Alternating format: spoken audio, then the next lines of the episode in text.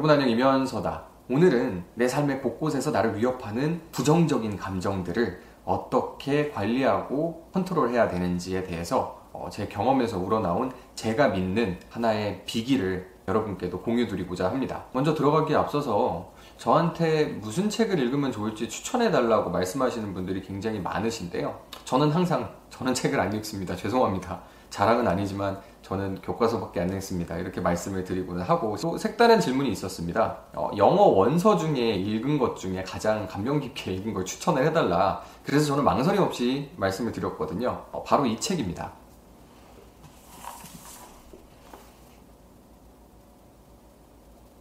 옥스포드 출판사에서 나온 리처드 도킨스의 이기적 유전자라는 책입니다. 이 책은 제가 읽은 정말 몇 권 안 되는 영어 원서 중에 하나인데요. 어, 이 책이 제 멘탈을 관리하는 데에 이 논리적인 체계를 마련해준 재밌는 책이라서 제가 인상적인 책으로 기억을 하고 있습니다.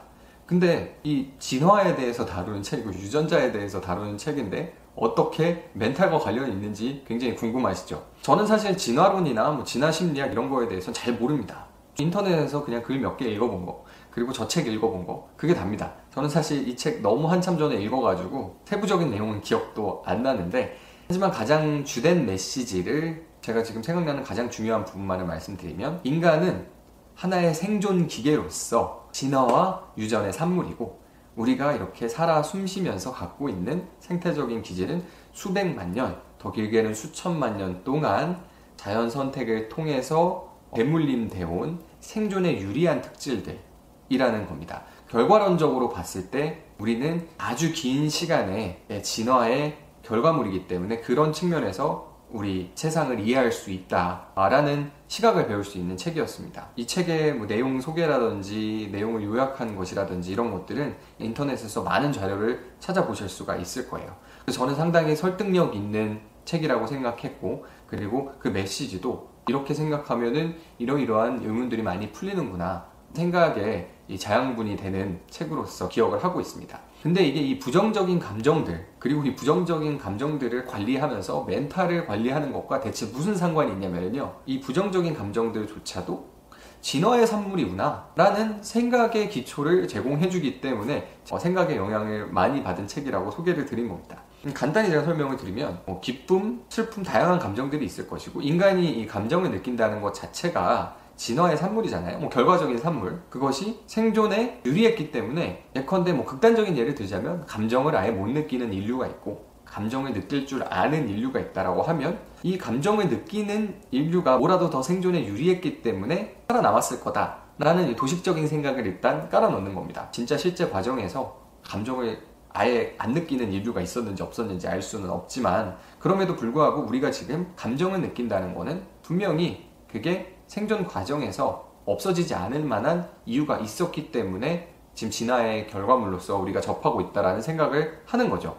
그렇기 때문에 좋은 감정을 느끼는 것 뿐만 아니라 나쁜 감정을 느끼는 것 자체도 어쩌면 과거에 유리했기 때문에 우리가 갖고 있는 특질이라고 일단은 생각을 하는 겁니다. 어, 이런 거는 상식적으로도 어느 정도 납득할 수 있는 부분이 있습니다. 예를 들어서 공포감, 공포감을 느끼지 않는다. 공포감은 부정적인 감정 중에 하나죠. 그리고 내가 어떤 일을 하기 전에 항상 나는 두려워, 항상 무서워, 그 일을 못하겠어 라는 생각이 저희가 일을 하거나 공부를 할 때도 들잖아요.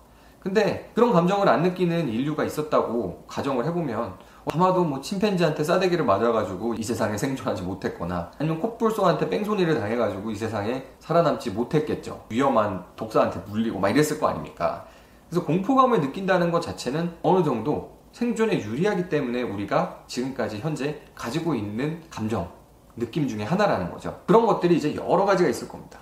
우울감, 화를 내는 거, 공포감, 뭐 불안감, 긴장감 등등 여러 가지 내 일상에 지장이 되는 다양한 감정들, 부정적인 감정들이 있을 텐데 제가 방금 설명드린 바와 같이 이런 방식의 생각의 접근을 취하면은 굉장히 제3자적인 객관적인 시각에서 내 감정을 바라볼 수 있게 됩니다. 뭐냐면 내가 지금 머릿속에서 아 불안해, 아, 걱정돼, 아 무서워, 아 화나, 답답해 이런 감정이 들기 시작할 때 자 이 감정이라는 건 뭘까?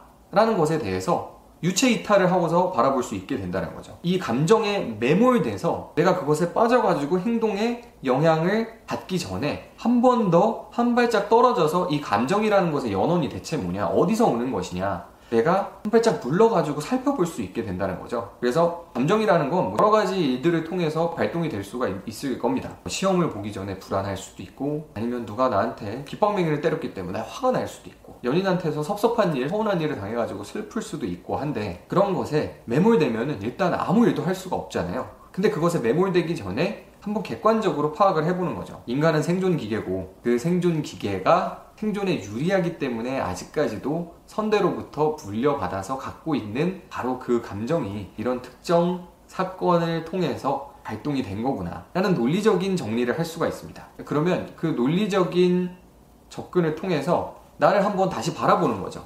뒤에서 영혼만 빠져나와가지고 바라보는 거죠. 아, 이 부정적인 감정은 생존을 위해서 아직까지 남아있고, 그래서 지금 사실은 생존 문제랑은 별로 관련이 없는 상황이지만, 아무튼 그게 선대에서는 생존에 유리했기 때문에 아직까지 내 속에 남아서 생존과는 상관없는 상황에서도 나를 힘들고 괴롭게 하고 있구나. 라는 생각 정도로 상황을 정리할 수 있다는 거죠. 그렇게 되면 이 감정에 대해서도 조금 더 외부적인 시각에서 컨트롤하는 시도를 해볼 수가 있을 겁니다. 우리 흔히 하는 말이 있잖아요. 그런다고 안 죽어. 너무 힘들어, 너무 무서워. 해도 지나가는 소리로 그런다고 안 죽어. 내 지장 없어. 이런 얘기들을 많이 하는데 내 상황에 오면은 그런 얘기를 하기가 되게 어려워지고 그런 생각도 잘 안 들죠. 감정에 많이 휩쓸리고 부정적인 감정이라는 건 계속 나를 잠식하게 되니까.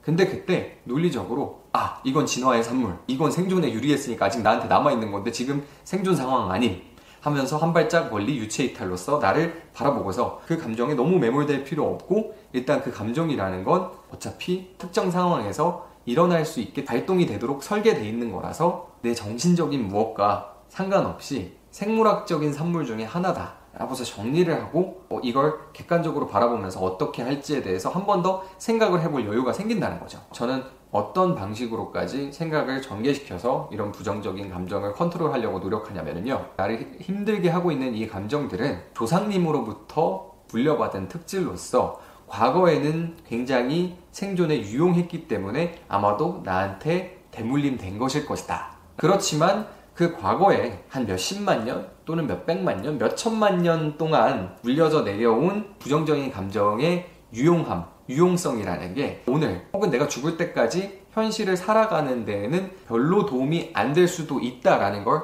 인지하려고 노력을 합니다. 왜냐면 몇십만 년 동안 그런 감정을 가진 내 조상들이 살아남고 자손을 퍼뜨렸다고 해서 꼭 이렇게 급격한 변화가 일어나고 있는 오늘날의 상황에서 내가 살아나가고자 하는 데에 도움이 된다는 보장은 없거든요. 유전자라는 건 과거에 대한 기록, 과거에 대한 검증이기 때문에 미래에 어떻게 될지는 또 모르는 거거든요.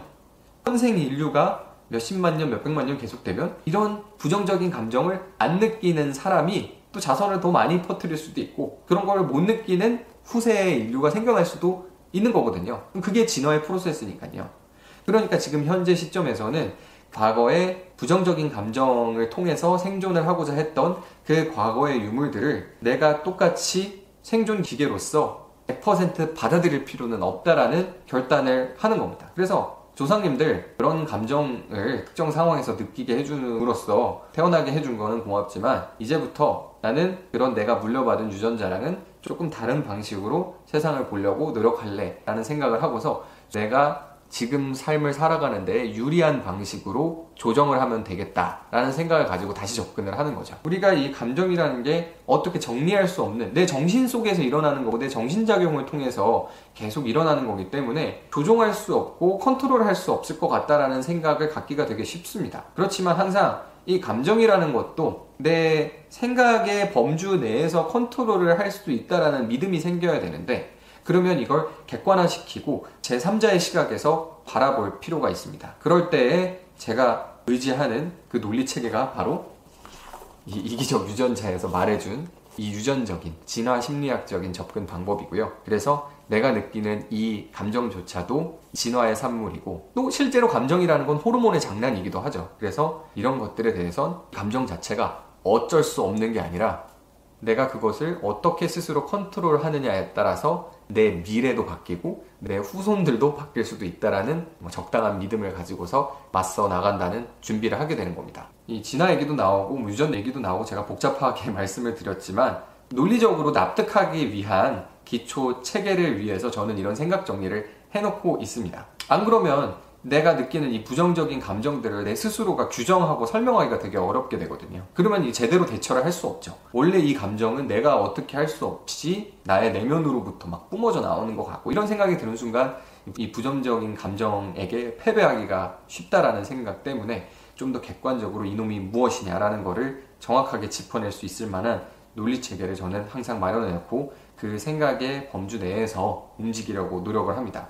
실제로 제가 그런 식으로 생각을 해보니까 훨씬 더 이 감정을 컨트롤하고 내 감정을 바라보는 것이 더 능숙해진다라는 스스로 믿음이 생겼고 화를 참는 데도 도움이 되고 슬픔, 공포 이런 것들을 이겨내는 데에도 더 도움이 되는 것 같아서 여러분께도 꼭 추천을 드리고 싶습니다. 너무 이렇게 생각하는 게 로봇 같고 정 없나요?